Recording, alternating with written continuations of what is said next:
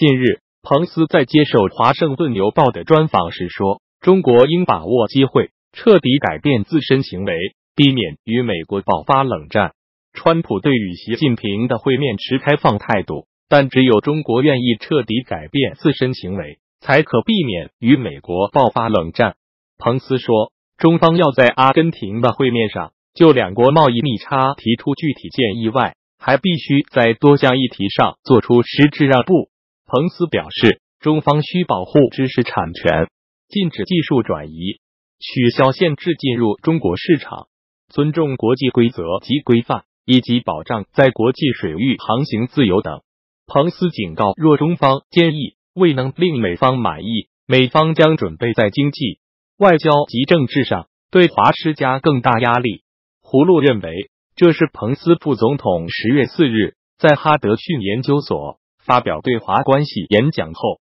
再次发表针对中国的强硬言论，其言论尺度较其之前的言论更大，而且对中国的要求也更加明确。葫芦对彭斯副总统直截了当的用了“冷战”这一字眼感到很惊讶，因为冷战是指二战后西方资本主义阵营与东欧社会主义阵营之间的全方位对抗，具有明显的意识形态冲突。中美目前因贸易引发的冲突与冷战有很大不同，但不可否定，中美全方面的对抗的格局已经形成。接着，葫芦与您聊聊桂林电子科技大学。全面清查在校师生手机、电脑、移动硬盘的事。近日，网上流传桂林电子科技大学的一份文件，该文件标题为《关于开展清理社报、社恐、反动、淫秽等违禁、违法音视频工作的通知》。该通知在第一条中就指出，此项清查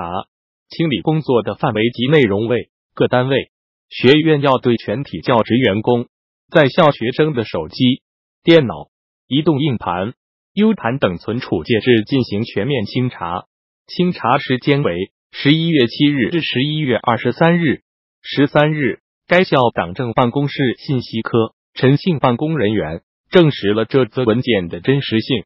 对此，有网友提出了质疑：请问贵校是否有权利搜查学生的私人物品？这已经严重侵犯个人隐私权了。老师们不会比学生还不懂法吧？十三日，该校负责具体审批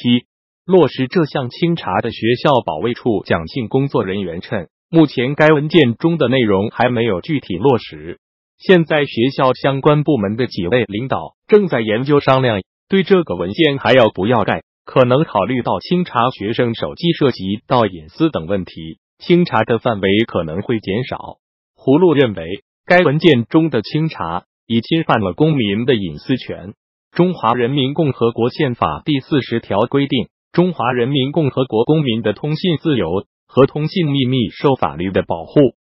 除因国家安全或者追查刑事犯罪的需要，由公安机关或者检察机关依照法律规定的程序对通信进行检查外，任何组织或者个人不得以任何理由侵犯公民的通信自由和通信秘密。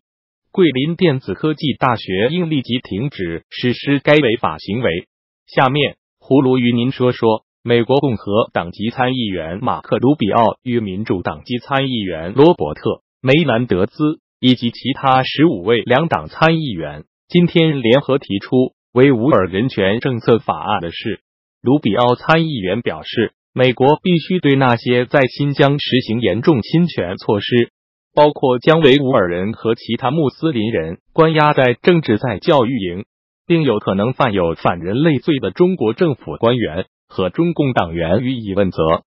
梅南德兹参议员表示，新疆的形势以及中国政府虐待维吾尔人的做法，简直超越了一般的可恶程度。揭示了中国政府在新疆进行大规模监视的手法是对人们基本尊严的严重威胁。维吾尔人权政策法案呼吁美国政府在新疆人权问题上与中国政府进行高级别接触，以及在国务院设立一个新疆问题特别协调员，和对中国实行与马格尼茨基法案有关的制裁。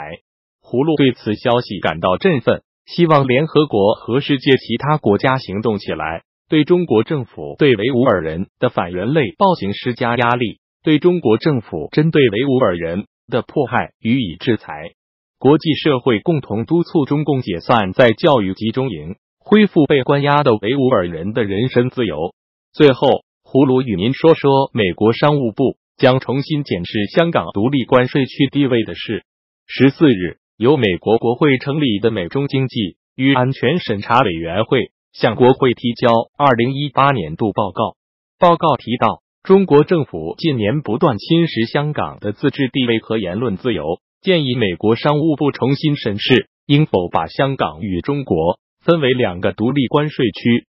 报告提到，北京日益侵犯香港的政治体制、法治和言论自由，直接插手港府事务，以阻遣返美国疑犯等，令香港变得更像中国其他城市一样。报告引述有观察者认为，香港丧失独特角色。将影响到美国在港利益。中国甚至可以透过香港将美国敏感科技入口，促请国会重新审视香港独立关税区地位。胡路认为，近日英国金融时报亚洲新闻编辑马凯被拒发工作签证一事，引起国际社会高度关注。